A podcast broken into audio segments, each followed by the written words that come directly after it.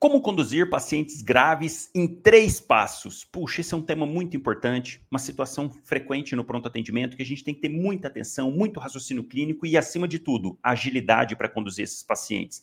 E mais, quando fala de, às vezes, de paciente muito grave, a imagem que já vem, dependendo do local que você tiver, é assim: ah, não, mas aqui eu não tenho recurso. É essa a primeira, primeira reação que a gente pode ter, dependendo aí, a gente sabe, no Brasilzão afora, falta realmente de recursos, e eu vou falar como você vai lidar com isso na hora de atender, mas não é por aí, principalmente para paciente grave. O principal que você tem que pensar, na verdade, não é encaminhar o quanto antes possível, não, é estabilizar o máximo que você tem capacidade ali no seu local. É esse o grande ponto, é você fazer aquele primeiro atendimento, a primeira estabilização, que vai depender, e muitas vezes é crucial para o desenrolar desse paciente. Então, é você pensar nessa estabilização, para depois sim transferir para um local com melhores recursos, porque invariavelmente esses pacientes muito graves vão precisar de unidade de terapia intensiva, vão precisar às vezes de cirurgia, vão precisar às vezes de procedimentos invasivos, invasivos, cateterismo, por exemplo, sim. Mas esse primeiro atendimento na chegada é quem está na ponta que tem que fazer, independente do local que esteja. E é por isso também que eu falo muito a gente sempre brigar no bom sentido, sempre para melhorar a qualidade do local que a gente atende, solicitando medicações essenciais, solicitando equipamentos que não podem faltar. E cada vez mais, se você tiver essa consciência, se você souber o que fazer nas principais patologias, nas principais gra é, enfermidades graves, você cada vez mais vai pedir isso para o gestor. Olha, eu preciso aqui de um desfibrilador, eu preciso aqui de medicações, de opções de medicações para intubação orotraqueal, eu preciso de soro, de ringer, de soro glucose. E são coisas geralmente de baixo valor que você mostrando para um gestor, você mostrando lá no local a necessidade dessas, dessas substâncias, dessas medicações, desses equipamentos, puxa, não tem nenhum gestor que vai se opor a isso.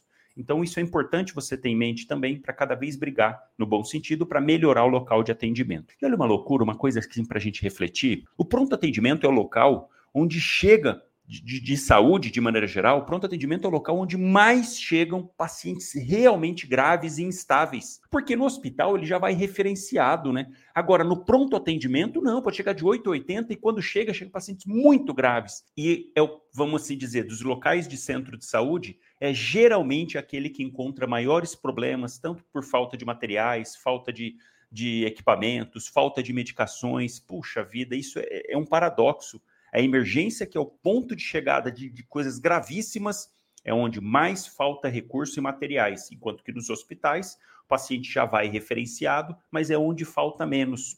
E isso é ruim, isso é ruim. E a gente sabe também o volume enorme de pacientes que tem num pronto atendimento, dependendo da região, dependendo de cada localidade, da falta de outros a, a unidades de atendimento na região, na, na proximidade, acaba tumultuando ainda mais a emergência. E um outro ponto também é que, por conta disso, e aqui falando de saúde pública, a gente sabe que é precária e a parte ambulatorial não funciona tão bem, o que contribui ainda mais para sobrecarregar uma emergência.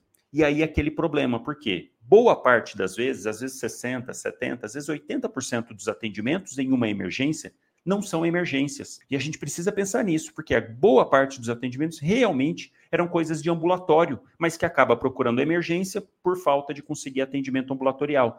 O problema é que isso acaba tumultuando, porque a hora que realmente chega um paciente em emergência grave, puxa vida, tá todo aquele tumulto, toda aquela confusão, e esse paciente acaba às vezes demorando para ser atendido, passa despercebido, às vezes não, não tem uma atenção que deveria por conta desse caos na emergência. Mas a partir de hoje você vai colocar três passos na sua cabeça, sempre para atender esses pacientes com maior agilidade possível, com raciocínio clínico e estabilizando esse paciente dentro do possível da sua realidade. Você vai adequar, eu vou te falar os três passos e cada um a gente vai discutir aqui, para você adequar para a sua realidade. Primeiro passo no atendimento do paciente de emergência é você identificar que esse paciente é um paciente grave.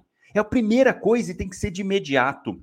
Para isso, existem vários scores, várias, várias uh, triagens, mecanismos de triagens para esses pacientes, sistema de Manchester, sistema da, da o Severe Index Emer Emergence, o ESI, tem vários, vários tipos. O problema é que boa parte dos pronto atendimentos não tem essa padronização de triagem na chegada. Dependendo da UPA, dependendo do hospital, tem. No pronto-socorro, já na chegada, já faz é, segue esse, esse protocolo, o protocolo de Manchester, que é um dos mais utilizados aqui, faz lá e já identifica para você que aquele paciente é potencialmente grave, com classificação de cores e tudo mais. O que, que eu te passo para você? Se você tiver isso, se você tiver essas classificações na entrada da triagem, tudo bem, ótimo. Se não tiver, segue esse passo a passo da identificação com sete itens que você vai sempre se atentar para o paciente grave. Se qualquer um deles estiver alterado, já chama a sua atenção para a gravidade que esse paciente possa estar tá apresentando. Primeiro deles, frequência cardíaca. Frequências cardíacas acima de 100 ou abaixo de 50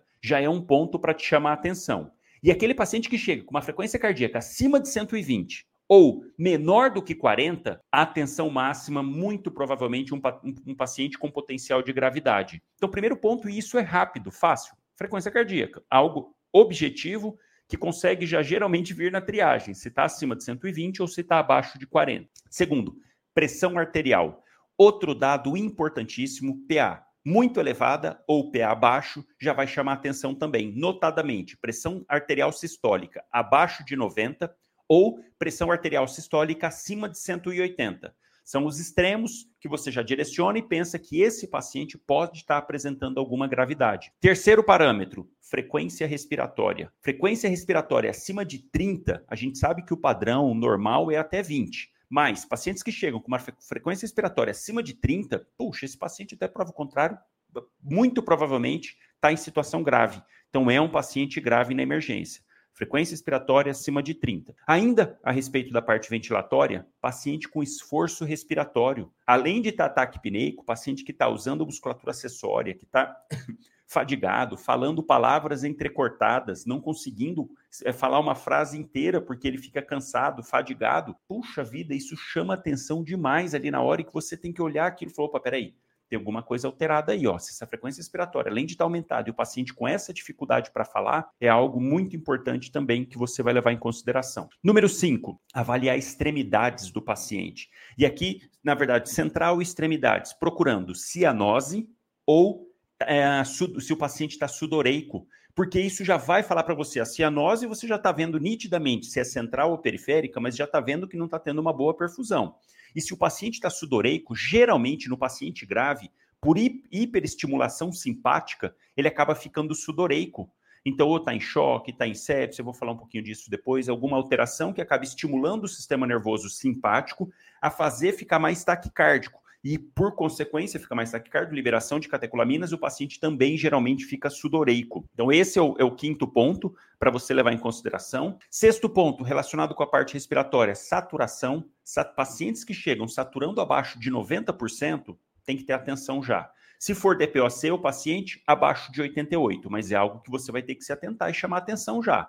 Saturação abaixo de 90 ou 88 em paciente com DPOC também é algo para você se preocupar. E por último, último parâmetro do SET para você identificar paciente grave, potencialmente grave, alteração do sensório, ou paciente agitado, ou paciente sonolento, torporoso, com confusão mental. Os dois extremos vai te chamar atenção também. E por que esses parâmetros? Ó, pensa só nesses sete parâmetros. Por que falar especificamente desses parâmetros? Porque aqui a gente está falando do sistema cardiocirculatório, sistema é, ventilatório, e é, sistema neurológico. Por que isso? Porque conforme o nosso organismo está funcionando da maneira adequada, esses três sistemas são os que não manifestam nada. Se está tudo funcionando bem, esses três sistemas estão interligados e tá tudo ok. Se tá com boa perfusão, se tá com uma frequência cardíaca ok, se tá com a parte é, cardíaca tudo bem, mandando débito cardíaco adequado, o sensório fica normal, a ventilação fica normal e a parte é, cardiocirculatória fica normal. Agora, quando esse paciente apresenta alguma alteração importante que repercute em um desses sistemas, interligando-os, como eles são interligados, acaba manifestando para você, e é isso que a gente busca de imediato num paciente grave. É algo que já de imediato você já consiga pensar que esse é um paciente grave para poder agir o mais rápido possível. E quando eu tenho parte circulatória não funcionando muito bem, parte ventilatória não funcionando muito bem, o sensório vai sentir isso na hora. Na hora, o paciente vai ficar sonolento, vai ficar torporoso ou então agitado nos casos de hipóxia, de hipercapnia, porque a gente sabe que o cérebro tem um alto consumo de energia absurdo. Então, qualquer alteração, principalmente na, na parte cardiocirculatória, o cérebro já vai refletir isso. E através desses sete parâmetros que eu falei, que você vai sempre avaliar em todos os pacientes da sua vida, leve em consideração esses sete parâmetros, porque isso é muito rápido, muito fácil, e já traduz para você, você olhando aquele organismo e falando: opa, sistema cardiocirculatório já está me falando que não está legal, o paciente está hipotenso, ele está taquicárdico, está com tempo de enchimento capilar diminuído, extremidades frias, está sudoreico. Caramba, olha aqui, já te chamando a atenção. E a parte respiratória, está taquipneico, com esforço respiratório, saturando, saturando mal, já está mostrando para você, você conseguindo fazer a leitura daquele sistema, daquele órgão, sistema, com problema. E além disso, além de você levar em consideração para identificar o paciente grave, levar em consideração essas sete medidas, você ainda vai se atentar muito para a história pregressa de alguma gravidade. Porque geralmente, quando chega esse paciente grave, alguém da família já fala alguma coisa, algum dado importante. Por exemplo, ah, o paciente já fez cirurgia cardíaca, já manda isso de imediato. Ah, doutor, meu pai acabou de fazer cirurgia, faz sete dias que está em pós-operatório de cirurgia cardíaca, pós-operatório de cirurgia ortopédica, algo importante. Vixe, doutor, meu pai tem uns três meses que fez um AVC de imediato. Então, você já associar esses sete parâmetros com história pregressa de súbita ali. Depois sim, vou falar de anamnese, de pegar algo mais apurado, ver comorbidades. Mas aqui, o que eu chamo atenção nessa fase inicial para a identificação do paciente é algo pregresso realmente importante que possa estar tá impactando diretamente naquela situação atual do paciente. Vixe, doutor, puxa, meu pai faz um ano que ele teve AVC, aí depois ele fez um IAM, está meio acamado, está tendo problema, já internou por conta de pneumonia. Olha como que isso já vai te chamando a atenção. Puxa, tem tido pneumonia direto porque está fazendo broncoaspiração. Caramba, já é algo muito importante no dado pontual que já vai te ajudar a pensar que realmente esse é um paciente grave. E o primeiro ponto é esse, é você identificar e quanto mais rápido você fizer isso, ou o sistema onde você está atendendo, através de, de, de score de, de Manchester, enfim, mas conforme você identifica ele prontamente, imediatamente levar para emergência, para passar para os outros dois passos, porque isso vai impactar diretamente no resultado positivo para esse paciente. Então, primeira coisa é identificar o paciente que está grave. Segunda coisa que a gente vai fazer é diagnosticar. E aqui eu falo diagnosticar, mas é diagnóstico sindrômico. Você não precisa bater o martelo de um diagnóstico exato do que o paciente tem, mas um diagnóstico mais amplo, um diagnóstico sindrômico. E para isso, para a gente poder fazer essa identificação, esse diagnóstico, você vai lançar mão de três coisas. Primeira delas, boa e velha anamnese, né? Não tem como fugir disso. Boa parte das vezes a gente vai depender do familiar para poder falar essas informações, porque o paciente geralmente não está em condições para falar. E na anamnese, o que, que vai ser importante você levar em consideração? Se aquele fato que está trazendo o paciente para o pronto atendimento naquele momento é um fato agudo ou crônico. Isso é importante para você raciocinar, para você ter uma linha de raciocínio clínico. Saber se esse paciente tem antecedentes de alguma coisa, que aquele sintoma, ah, tá sonolento, tá, tá, tá torporoso, ou queixou de alguma, algum sintoma prévio, estava queixando de dispneia, estava queixando de dor no peito, ou apresentando disúria, tosse, expectoração. Isso é importantíssimo para você já começar o leque de diagnósticos diferenciais, sindrômicos. Será que é uma sepse? Pensando nas principais patologias, que eu vou até falar algumas aqui, que traz esse paciente geralmente grave para emergência. Então você tem precisa dessa anamnese. É claro que tem situações que a gente não consegue um, uma história boa, dependendo do familiar. Às vezes, ah, mas não, mas é que minha filha que cuida, ou minha irmã que cuida, eu só vim trazer, não sei o que, que tem. Aí complica um pouco mais, mas ainda assim você sempre uh, tentar extrair o máximo de informações aqui dessa anamnese, se é agudo, se é crônico, comorbidades, e aqui entra a importância de realmente saber se o paciente é diabético, renal crônico, se tem alguma alteração cardíaca, cirurgias prévias, se está fazendo uso de alguma medicação. Sempre perguntar, lembrar de perguntar se o paciente tem alguma alergia, importantíssimo, porque senão você vai lá e agrava a situação. Imagina, ah, paciente é alérgico de pirona, está febril, faz a dipirona, puxa, já está grave, está em sepse, está mal, faz a dipirona, o paciente faz uma reação anafilática. Meu Deus, que transtorno. Então, sempre lembrar de perguntar isso, uso de medicações, alergias, é, estado atual, se estava tendo algum sintoma antes ou não, se começou subitamente, isso na anamnese. Exame físico, aqui você vai aperfeiçoar os sete parâmetros que você já olhou na, na, de imediato ali, para poder tentar identificar o mais rápido possível que esse paciente está em emergência, que esse paciente é um, um paciente grave. E aqui no exame físico, levar em consideração e pensar bastante nisso a respeito do Glasgow, importante para ver se você vai entubar esse paciente ou não. E lembrar, sempre que o paciente estiver com Glasgow 14 para baixo, já tem alguma coisa errada. Porque o sensório já está sendo prejudicado, e muito provavelmente por alterações cardiocirculatórias e por alterações respiratórias, boa parte das vezes. Então, isso já vai te chamar a atenção lembrar de usar o Glasgow, porque se tiver igual ou menor a 8, esse paciente precisa ir para o tubo. Eu vou falar disso na parte do tratamento. Então, ter muita atenção, fazer uma boa varredura do organismo do, do, do paciente, avaliando, avaliando estigmas. Ah, se tem turgência jugular, se tem, por exemplo, rarefação de pelo, telangiectasia, se tem ascite, se tem algum sinal de cirurgia, ah, tem uma amputação de membro porque teve um, um tumor ósseo para você já ir diferenciando, direcionando. Se tem algum, alguma fístula, por exemplo, no braço, aí você já olha e fala, puxa, é um paciente que faz diálise. Então, de imediato, você fazer essa varredura, olhar partes, olhar sensório, fazer um, uma, uma, um exame físico bem detalhado da parte torácica, importantíssimo fazer a ausculta cardíaca, a ausculta pulmonar. Tudo bem que na emergência é aquela loucura, e às vezes barulheira, e chega ambulância, sirene ligada, e coisa, e falando, e nossa, às vezes é difícil a gente conseguir fazer uma ausculta legal mas infelizmente esse é o, é, é o, ambiente ali. Quem atende emergência sabe que não é fácil, mas fazer com carinho ali, olhar, olhar bem o paciente, examinar, palpar, pôr a mão no paciente, auscultar bem parte circulatória, parte ventilatória, examinar o abdômen, põe a mão no abdômen do paciente para ver se tem defesa. O paciente às vezes está rebaixado, sonolento, você palpa a barriga, ele, ah, poxa, será que não é uma úlcera perfurada? Será que não é uma diverticulite?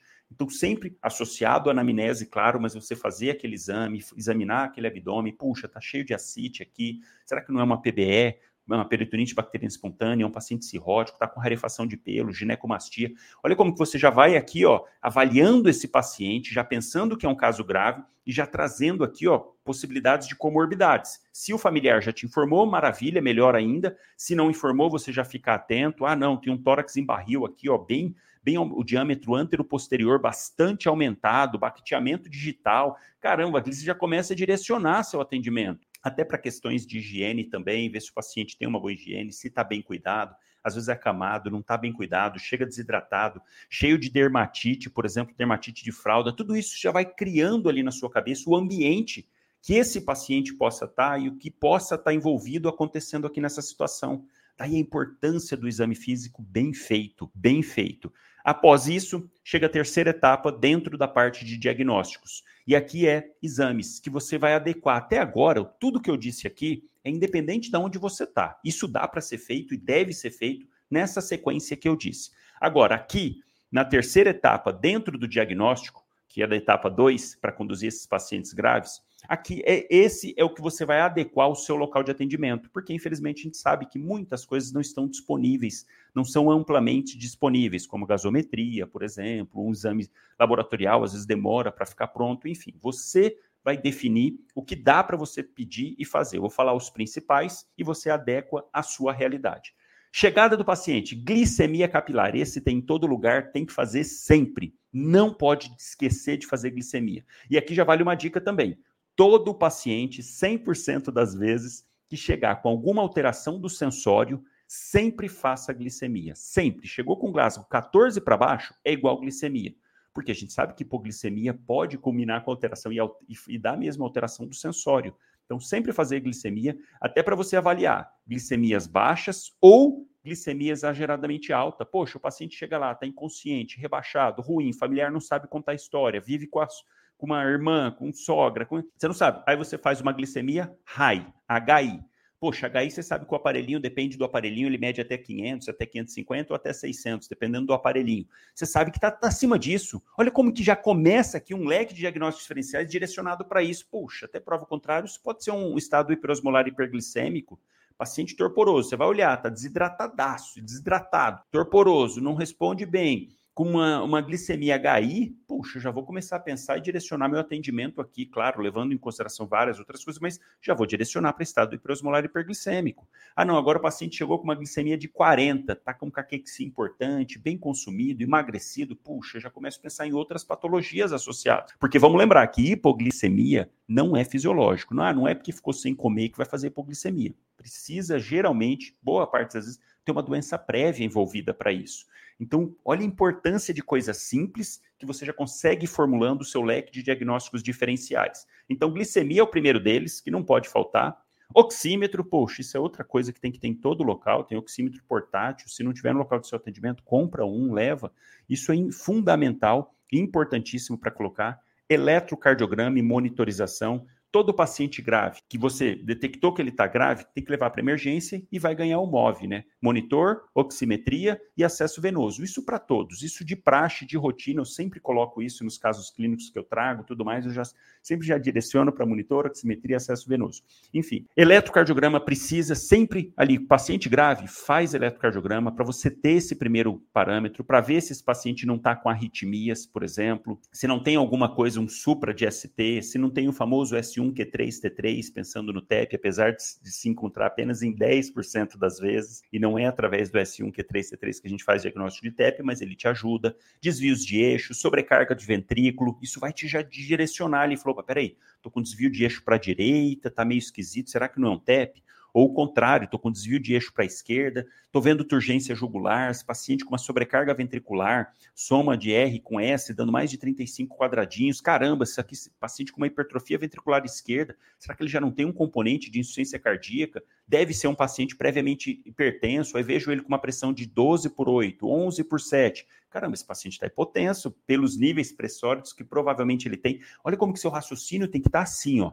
E através desses exames, quando disponíveis, você vai direcionando e te ajudando a estabelecer ali um diagnóstico sindrômico. E aí, além disso, então, eletrocardiograma ou, e monitorização, um outro exame que sempre que disponível e o paciente apresentando alguma alteração respiratória que vale a pena pedir é gasometria. Gasometria é um exame fantástico, por dois motivos. Primeiro, porque ele vê muito bem a parte ventilatória e também a parte metabólica através do bicarbonato. E segundo, os gasômetros, eles já trazem os eletrólitos. Tudo bem que ele precisa estar calibrado. Isso é um outro problema, porque às vezes você vê lá, faz lá um, uma gasometria, quanto que veio o potássio? Puxa, veio 1.8. Fala, caramba, será que tá certo? 1.8. Aí vê lá, compara com o potássio sanguíneo, 4.5 puxa, está descalibrado aquele, aquele gasômetro. Mas se ele tiver calibrado, puxa, é fantástico, fantástico vai olhar o pH, que isso já vai começar todo o seu direcionamento. Poxa, está ácido, está base? Geralmente vai estar tá ácido com acidose.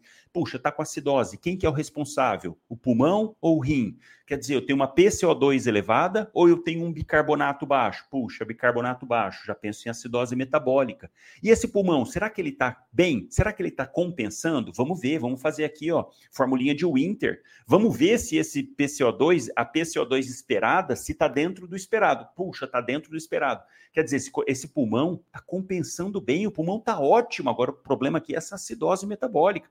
Olha como que esse dado te ajuda muito na gasometria. Então, a gasometria é um exame fantástico. Pena que ainda é pouco disponível, se a gente comparar aí todos os locais de atendimento no Brasilzão, não é tão disponível assim e deveria ser. Cada vez a gente tem gasômetros menores, né? É algo importantíssimo, mas você precisa saber interpretar a gasometria, esse é um outro ponto também tem que saber ver gasometria, porque através disso vai te dar muitos dados importantes. E aí, aproveitando aquele gasômetro que está tá bem calibradinho, que vem com os eletrólitos, puxa, olha o tanto que isso ajuda.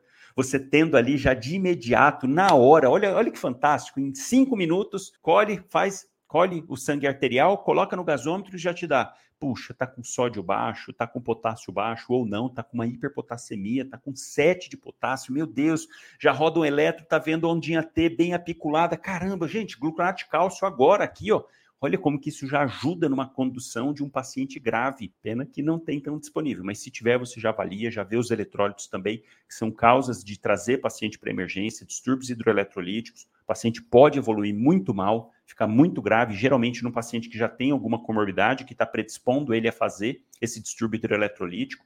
Então, você ter atenção, fazer a gasometria, outro ponto. Exame de urina, sempre aí ó, de rotina, vai sondar já o paciente, o paciente grave, a gente deve sondar, vou falar disso no tratamento.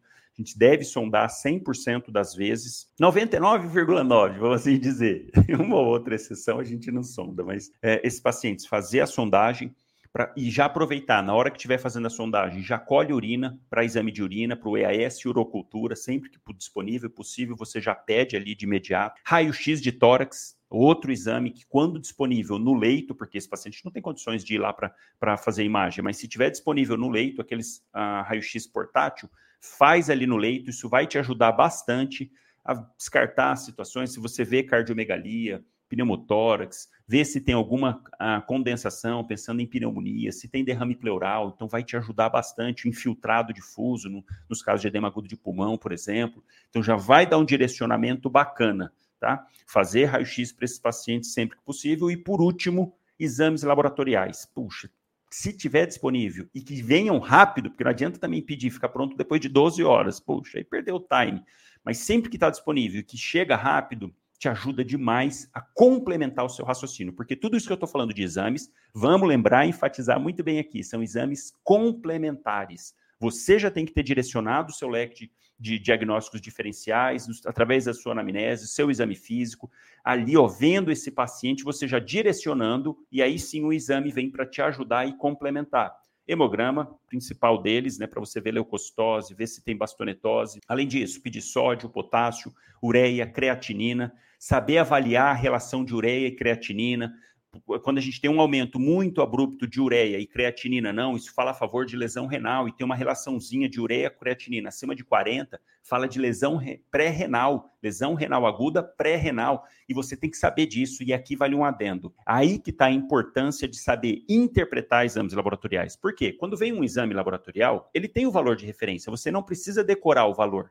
Não precisa. Ah, sódio de 135 a 150, geralmente 145, 135, 145. Potássio de 3,5 a 4,5 ou 5, dependendo do laboratório, enfim. Isso você não precisa decorar. Agora, você precisa saber interpretar, saber o que está por trás daquele valor. Porque olhar só o valor e olhar a referência e saber que está alterado, isso qualquer pessoa faz, não precisa nem ser médico. Você pega lá um exame. Opa, estou aqui com um, um, um leucócito de 18 mil, mas aqui na referência fala que é até 11 mil. É, está aumentado, sim. Agora é você associar o porquê está aumentado. É esse o grande ponto de saber interpretar exames laboratoriais. Você tem que saber ler atrás daquele valor. O que, que aquilo está podendo te dizer de alteração no organismo do indivíduo. Então você olha lá um exame de ureia aumentada e creatinina não, puxa, isso é uma lesão pré-renal. Será que esse paciente está perdendo líquido para o terceiro espaço, fazendo um choque distributivo? Vou falar dos tipos aqui, que é importante você ter isso em mente. Será que está fazendo algum tipo de choque, perdendo volume, ou fez hemorragia, ou está com hipovolemia mesmo, desidratado, que está fazendo uma lesão pré-renal? Então você tem que saber interpretar isso. Exames hepáticos, se disponíveis, pedir TGO e TGP, que é de agressão hepática, não é de função. Muita gente confunde. Ah, vou pedir função hepática, TGO e TGP. TJTGP não é de função, é agressão. E o TGP ele é mais específico para o pulmão, para o fígado. Então tem isso em mente. Ah, não, eu quero ver aqui um paciente cirrótico, eu quero avaliar, fazer o child, quero avaliar esse paciente, a viabilidade desse fígado. Então pede albumina e TAP. Então olha como você precisa saber interpretar os exames para direcionar e realmente ajudar. E não pode usar o exame como muleta. Ah, eu não tenho diagnóstico, não tenho ideia, não sei, vou pedir um monte de exame aqui porque o que der alterado, pronto, aí o exame deu o diagnóstico. Não funciona assim. Não funciona dessa forma. É o contrário. É você já ter um direcionamento, é você já olhando para esse paciente um, um diagnóstico sindrômico, será que é um choque cardiogênico, choque hipovolêmico, choque distributivo? Você já ter essa noção para aí sim o exame te ajudar a confirmar o seu diagnóstico, ou pelo menos corroborar com o seu diagnóstico. E aí a interpretação desses principais exames é importante. Sempre que for disponível, pede TAP, pede TTP, porque assim você vê se está tendo alguma discrasia, algum distúrbio de coagulação. No hemograma já vem plaqueta, tem até aquela história, ah, não precisa colocar hemograma completo, porque antigamente se você colocava só hemograma, não vinha plaqueta, tinha que colocar hemograma completo para vir para plaqueta. Ainda em alguns locais, se você não coloca hemograma completo, não vem. É incrível, né? Mas hemograma já é completo. Mas enfim, tem essas discussões, essas besteiras, às vezes a gente vê também, fica discutindo isso, é uma besteira. Mas o importante é você avaliar a plaqueta, ver se está com plaquetopenia, porque aqui conforme for vindo essas alterações, por exemplo, plaquetopenia, puxa, já chama atenção que tem algo muito pior que ou o paciente já estava previamente plaquetopênico ou não, que está tendo consumo de plaqueta, já estou pensando numa CIVD, estou pensando numa sepsis, que está evoluindo mal, com discrasia sanguínea, peço lactato, que é outro dado que vem na gasometria, lactato. Lactato mostra muito bem se o tecido está bem perfundido ou não. Lactato aumentado, eu sei que esse paciente está com choque, não está recebendo aporte sanguíneo adequado, não está recebendo aporte de oxigênio, as células não estão conseguindo quebrar a glicose utilizando o oxigênio, e toda vez que a célula quebra a glicose e não utiliza o oxigênio, tem um resto que é o ácido lático, e é isso que vai vir na gasometria. Lactato aumentado, olha como que você já associa, fala, puxa, realmente está grave.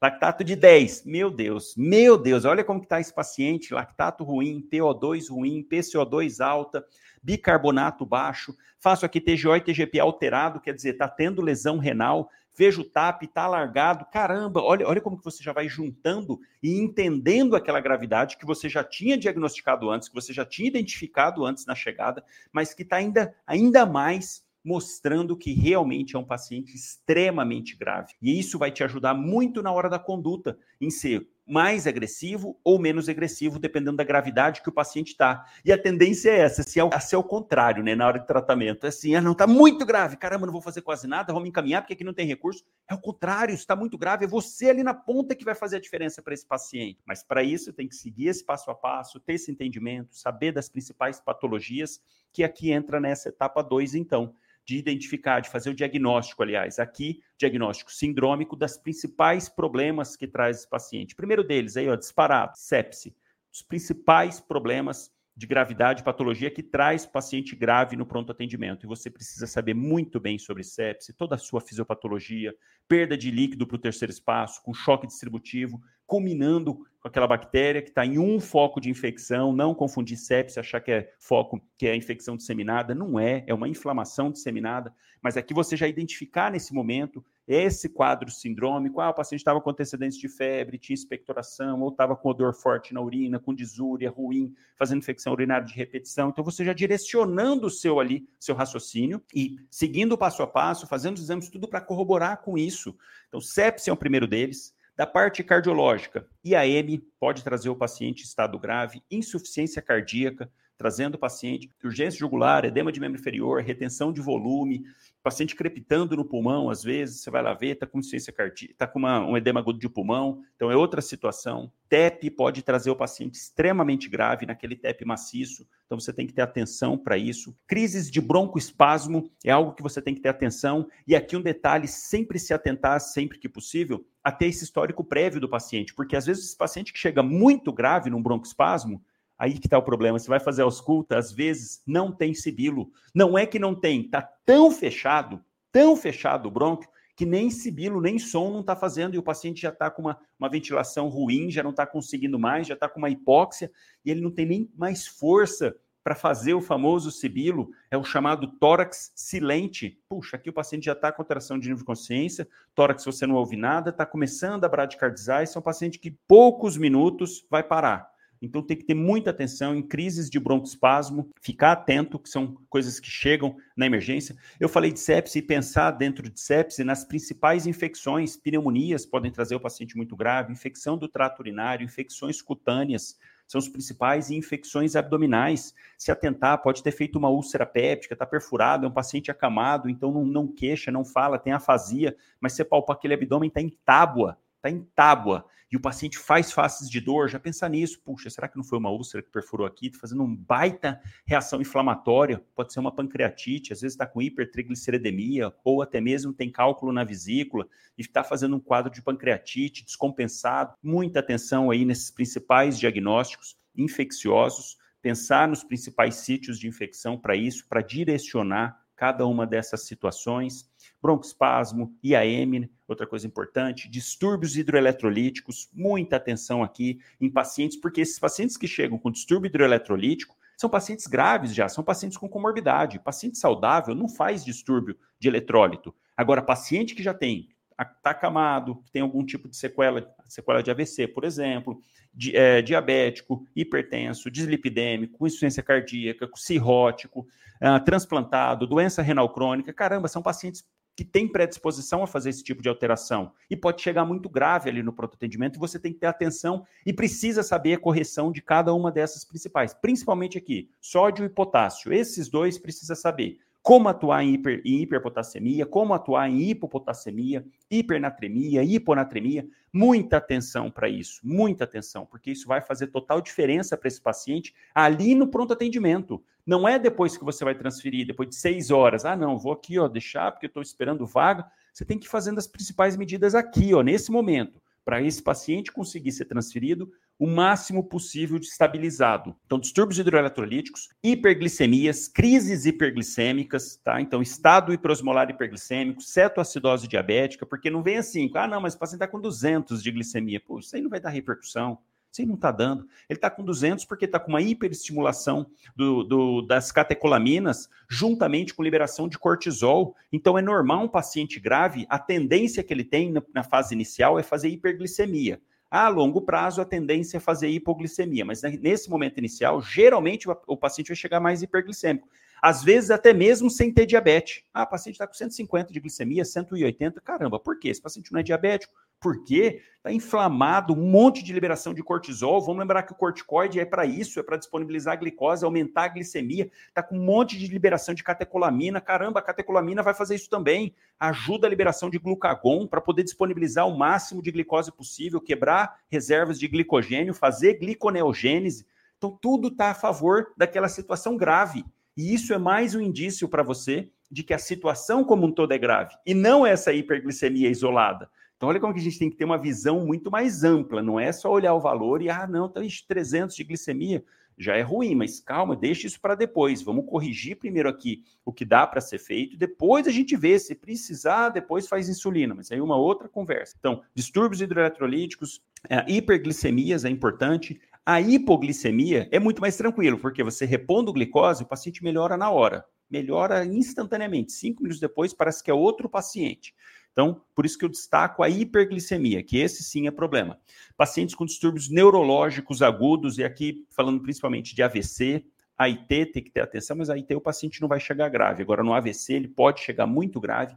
Fica muito atento com o sensório desse paciente, ele pode ter rebaixado, pode ter broncoaspirado, contribuindo para aquela situação, daquele grau que o paciente está. Às vezes ele fez o AVC à noite, ninguém viu, encontrou ele só no outro dia de manhã, broncoaspirou já, ficou a noite inteira com aquela broncoaspiração. Puxa, vai chegar muito mal, um CIRS exagerado, uma liberação de pró-inflamatórios absurda por conta daquela condição da broncoaspiração. Somado a isso, a gravidade do quadro está lá hemiplégico, com um AVC agudo. Se for hemorrágico AVC, então, meu Deus, pior ainda mais ainda a gente vai precisar referenciar, mas primeiro estabilizar esse paciente. Então, pensar nessas grandes patologias, e aqui um destaque especial, saber exatamente ter o raciocínio em cima dos quatro grandes grupos de choque, porque invariavelmente esses pacientes graves acabam evoluindo para choque. Invariavelmente, grande parte das vezes já chegam em choque. E você precisa dominar muito bem esse assunto, sabendo exatamente os quatro tipos de choque, sabendo identificar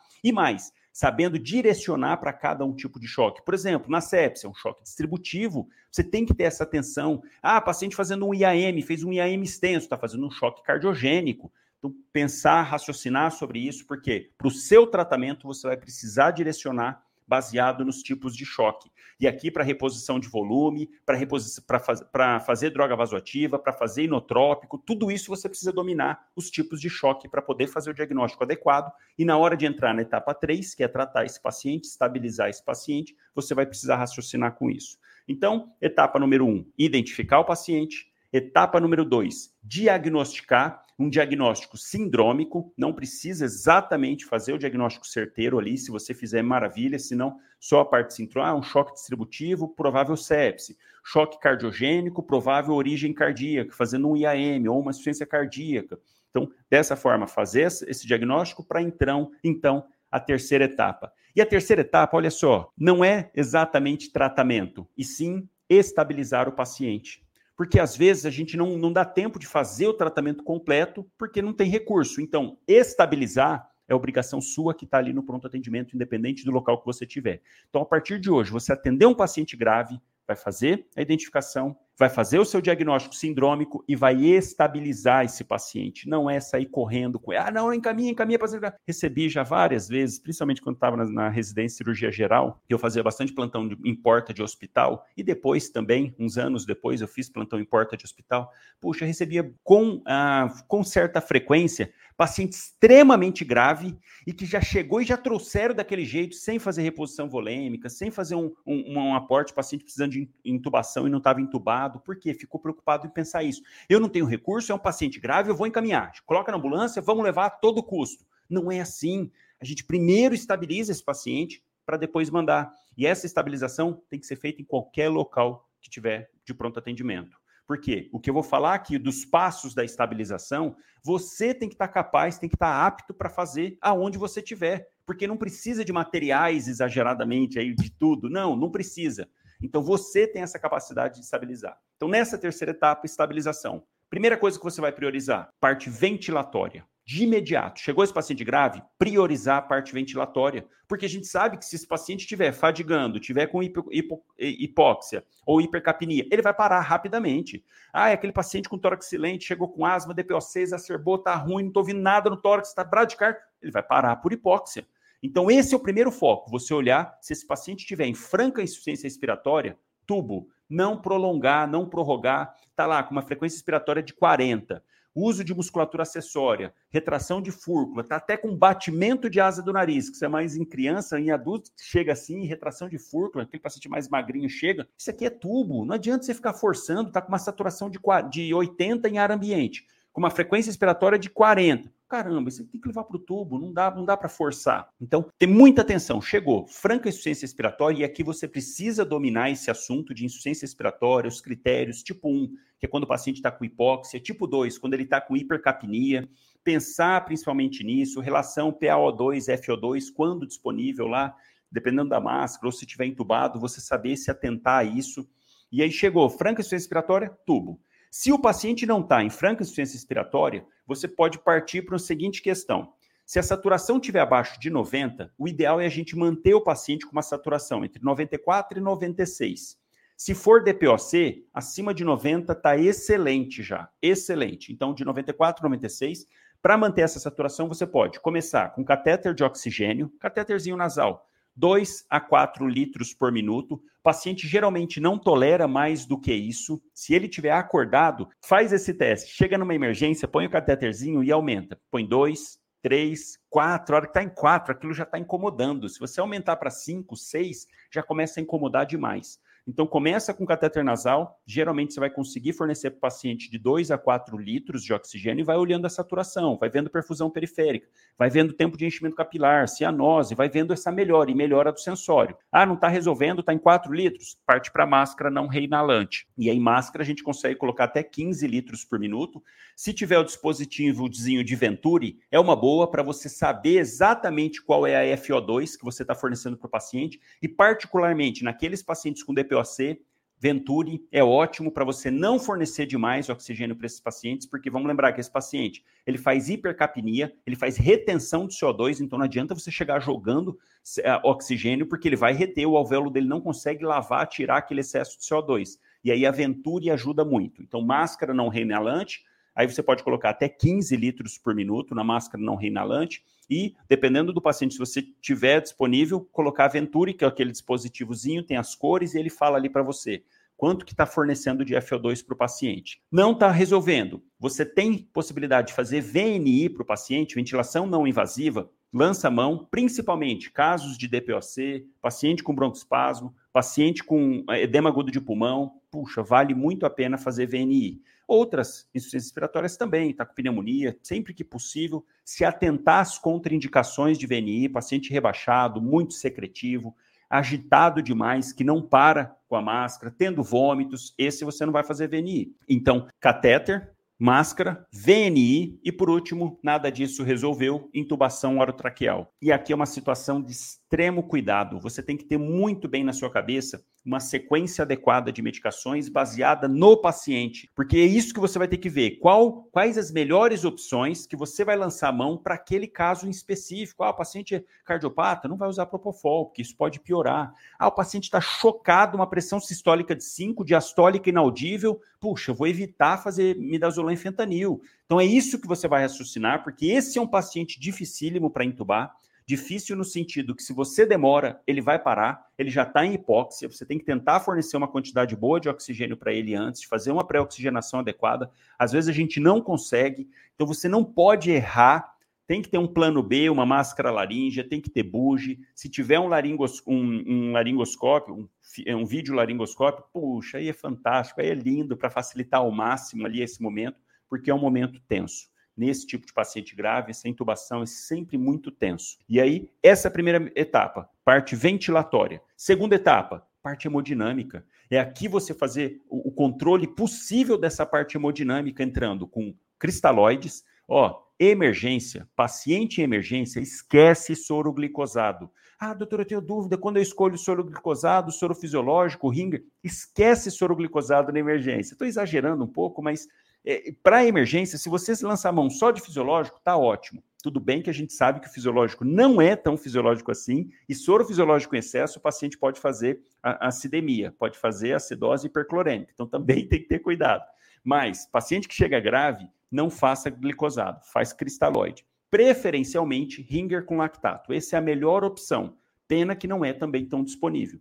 Sempre que tiver, se for para escolher, ringer lactato. Em segundo, soro fisiológico. E somente em terceiro, ringer simples, tá? Então, dos cristalóides, nessa sequência aqui, ringer lactato, soro fisiológico e ringer simples, última opção. Você faz, principalmente aqui você vai ter que entender muito bem fisiopatologia, mecanismos de choque, avaliar se esse paciente está com choque cardiogênico, choque distributivo, porque olha como muda. Se for choque distributivo numa sepse, você tem que correr volume de imediato, 30 ml por quilo ali, ó, dentro das primeiras três horas e fazendo, seguindo aqui a última recomendação e atualização da campanha Survival Sepse, né, de combate à sepse, seguindo esse protocolo de fazer até três horas, 30 ml por quilo, reavaliando. Mas olha só, se for um choque cardiogênico, se você fizer volume, caramba, o paciente já está encharcado, vai piorar ainda mais. Então, olha a importância de você entender isso, entender o contexto do paciente para realmente agir da melhor maneira. Que aí, nesse caso, é o contrário, é tirar volume, fazer diurético, fazer vasodilatador. Olha como que muda. E se for um choque cardiogênico, pensando em inotrópico, em fazer dobutamina. Então, tem que ter tudo isso na cabeça nessa parte de, uh, da etapa 2 de controle hemodinâmico desse paciente geralmente fazendo cristalóide, dependendo da condição, e precisando, às vezes, vai ter que fazer droga vasoativa para esse paciente, não pode demorar, dependendo do estado do paciente, você precisa entrar de imediato também com noradrenalina, que é a droga vasoativa do pronto atendimento, porque não precisa de acesso central, dá para fazer no acesso periférico, e se você não tem bomba de infusão, dá para fazer em microgotas. Então, ó, droga vasoativa da emergência, noradrenalina e soro da emergência, ringer com lactato, se não tiver soro fisiológico, tá? Então padroniza isso, você fazer, fazer essa reposição, hidratar, pegar um, dois acessos se for preciso. Importantíssimo, importantíssimo, põe isso na sua cabeça para a sua vida, sondar o paciente. A diurese é um dado muito fantástico para a gente saber se está tendo uma boa perfusão, porque você pensa o seguinte: o paciente está em sepse, os tecidos, de maneira geral, estão hipoperfundidos. Quem entra na jogada? O rim. O rim ele recebe, ele, ele é muito sensível para isso. Então, se o paciente está em oligúria, em anúria, eu sei que ele não está perfundindo aquele rim. Então, isso te dá um dado muito importante, sonda 100% das vezes os pacientes graves, para você ter esse controle da diurese. E aqui até um adendo, olha, olha uma coisa interessante para você pensar. Ah, caramba, já que o rim é tão bacana assim, tão importante, por que, que a gente não usa ele de parâmetro na chegada do paciente, lá nos sete passos que eu falei para identificar o paciente com ah, que está grave? Porque ele demora para reagir. A gente, para poder saber que aquele rim está mal perfundido, eu vou ter que esperar algumas horas para eu poder falar, realmente ele está em anúria, ele está em oligúria, geralmente seis horas. A ureia demora um pouco para subir, a creatinina, então, demora um, dois dias para alterar. Por isso que, infelizmente, apesar do rim ser altamente sensível para esses distúrbios, para estar tá sofrendo hipoperfusão, ele demora para manifestar. Então, a gente não consegue usar de imediato. Mas, depois que eu estou fazendo as medidas, que eu estou entrando com as medidas iniciais, esse parâmetro renal torna-se fantástico. Então, sempre pensar nisso. Paciente grave, você precisa avaliar a diurese do paciente. Vai te dar esse dado magnífico ali de saber se aquela quantidade de volume que você está fazendo está ok, se a droga vasoativa, se o inotrópico, ajuda demais. Além disso, avaliar tempo de enchimento capilar. Esse é um parâmetro fantástico ali para emergência, para saber se aquela reposição volêmica está sendo eficaz, se está perfundindo bem esse paciente tempo de enchimento capilar, que é muito fácil. Você só aperta o dedo do paciente, segura um segundo, solta e olha e conta. Se encher até três segundos, está ótimo. Mais do que três segundos, está aumentado e você vai controlando isso. Então, etapa 2, importantíssima da estabilização, é a parte cardiocirculatória, a parte hemodinâmica. E por último, etapa 3 do tratamento, da estabilização desse paciente, é tentar abordar a causa desde que você tenha recursos, desde que você tenha finalizado o seu diagnóstico, se foi possível. Ah, é uma sepse de foco urinário. Puxa, fechei meu diagnóstico ali no pronto atendimento. Então, já estou fazendo a parte ventilatória, já estou fazendo a parte hemodinâmica, pensando na sepse e vou aqui agir na causa, vou entrar com antibiótico já. Ah, não, é um choque cardiogênico, um paciente com insuficiência, um paciente com insuficiência cardíaca prévia, não está tomando uso das medicações, está encharcado, cheio de volume. Peraí, então vou entrar com tratamento específico, vou fazer diurético, vou fazer vasodilatador. Não, mas está hipotenso, vamos entrar com dobutamina. Ah, dá para entrar ou preciso fazer nora antes? Olha como que aqui nessa terceira etapa, sim, você vai direcionar o seu tratamento. Então, olha que interessante. Quando você pega um paciente grave, seguindo essas etapas que eu passei de identificar, diagnosticar e tratar, estabilizar, somente na última etapa do estabilizar é que entra o tratamento específico. E aí o paciente grave chega e a pessoa fica lá insegura, ah, meu Deus, é grave, eu não tenho recurso, eu tenho isso, e ela quer pular lá para baixo, para a terceira etapa de tratar, mas tratar a causa. Não, isso aqui, vixe, eu não tenho nada aqui, eu vou encaminhar direto. E pulou tudo isso aqui antes não fez uma identificação adequada, não fez um diagnóstico sindrômico adequado e não entrou com as medidas iniciais de estabilização da parte ventilatória, da parte hemodinâmica, e já quer encaminhar o paciente que está dispneico, bradicárdico, saturando mal, ruim, seco, desidratado, perdeu o líquido para o terceiro espaço, anúrico, coisa que ele poderia ter feito ali no local que está atendendo. A questão é que junta insegurança, junta-se, ah, não, aqui, aqui não tem recurso, que às vezes usa isso como muleta, mas isso é bem, bem ruim. A gente sempre tem que pensar no paciente, o que ele vai beneficiar ele ao máximo. E esses pacientes que chegam grave dessa forma, essas medidas iniciais é que vão salvar a vida dele. É isso que você precisa entender e pensar que essas medidas é que salvam o paciente. O depois, a hora que ele chega no hospital, se ele não teve essas medidas iniciais, ele está perdendo tempo, perdendo hora e vai morrer, vai acabar falecendo lá no hospital depois. Porque aqui nessa fase inicial é que você que está na ponta que faz a diferença para o paciente. Então, na terceira etapa de estabilizar, faço a parte estabilizo ao máximo a parte ventilatória, parte hemodinâmica, e aí sim eu entro com o tratamento específico. Ah, um distúrbio eletrolítico, paciente com hiperpotassemia, vamos fazer gluconato de cálcio, vamos fazer uma polarizante, para depois, se eu tiver, usar sorcal, tentar fazer furosemida, ou então, não, não tenho nada disso, vou encaminhar para fazer hemodiálise. Ah, um paciente com hipernatremia, hipernatremia eu já sei que, na verdade, é falta de volume, é falta de, de líquido, vamos repor, e a gente vai avaliando. É assim que você precisa raciocinar e pensar. É dessa forma que realmente você vai ter segurança, você vai estar sabendo que está fazendo o melhor, mesmo para esse paciente grave, porque mesmo fazendo esse passo a passo que eu falei aqui, não vai ser um atendimento fácil, não é uma situação fácil, é um paciente com alta letalidade, situação extremamente é, estressante ali, quem atende emergência, que pega sala vermelha desse jeito, sabe o tanto que é desgastante fisicamente, mentalmente, esse tipo de paciente, não é fácil. Imagina só, mesmo seguindo esse passo a passo, que agora você tem na cabeça, que não vai esquecer, que vai padronizar, mesmo assim não vai ser fácil. Agora você imagina sem isso. Chega lá, você não tem essa padronização para atender, fica pensando, ah, eu não tenho recurso, meu Deus, eu preciso de alguém, preciso encaminhar. Caramba, não vai conduzir da melhor maneira, porque já não é uma situação fácil de, de chegada, de largada. Mas eu tenho certeza que a partir de hoje, com essa padronização das três etapas, você vai brilhar no atendimento do seu paciente, vai te trazer mais segurança e principalmente se você tiver atualizado para atender as principais patologias da emergência, puxa, é isso que a gente tem que estar, tá, tem que estar tá sabendo as principais para poder nesse tipo de paciente poder brilhar no atendimento e fazer o melhor para o paciente. E aí sim, mesmo você atendendo uma situação dessa, de estresse, de dificuldade, paciente difícil, grave, você poder sair do seu plantão e ir para sua casa e deitar com a cabeça tranquila no travesseiro e com aquela satisfação que mesmo difícil, e você vai estar cansado, com certeza vai, mas você vai estar tranquilo que fez o melhor para o paciente, para o paciente, para o familiar. E olha que fantástico, imagina, você atende um paciente desse, faz lá, brilha, um paciente extremamente grave, faz essa estabilização, encaminha ele para o hospital, dali duas, três semanas, o paciente volta lá para te agradecer. Puxa, é, é, fantástico isso, é uma coisa assim, ó, que, sério, dá, dá aquela sensação de dever cumprido, fala, valeu a pena, valeu a pena aqui, ó, todo o sacrifício, todo o esforço, de estar tá atualizado, de estar tá aqui, ó, pronto para atender, de ter essa segurança, vale a pena, porque isso, brilho no olho com a medicina tem que ser assim, ó, pelo resultado, para você saber exatamente o que está fazendo, porque isso faz a diferença na vida dos pacientes, né? Dos pacientes e dos familiares, tá legal? Então, esse foi mais um podcast Médico na Prática. Se você gostou, aproveita, compartilha com seu amigo, manda para ele esse podcast, ele vai aproveitar demais também, eu tenho certeza. E nos vemos no próximo podcast. Um abraço.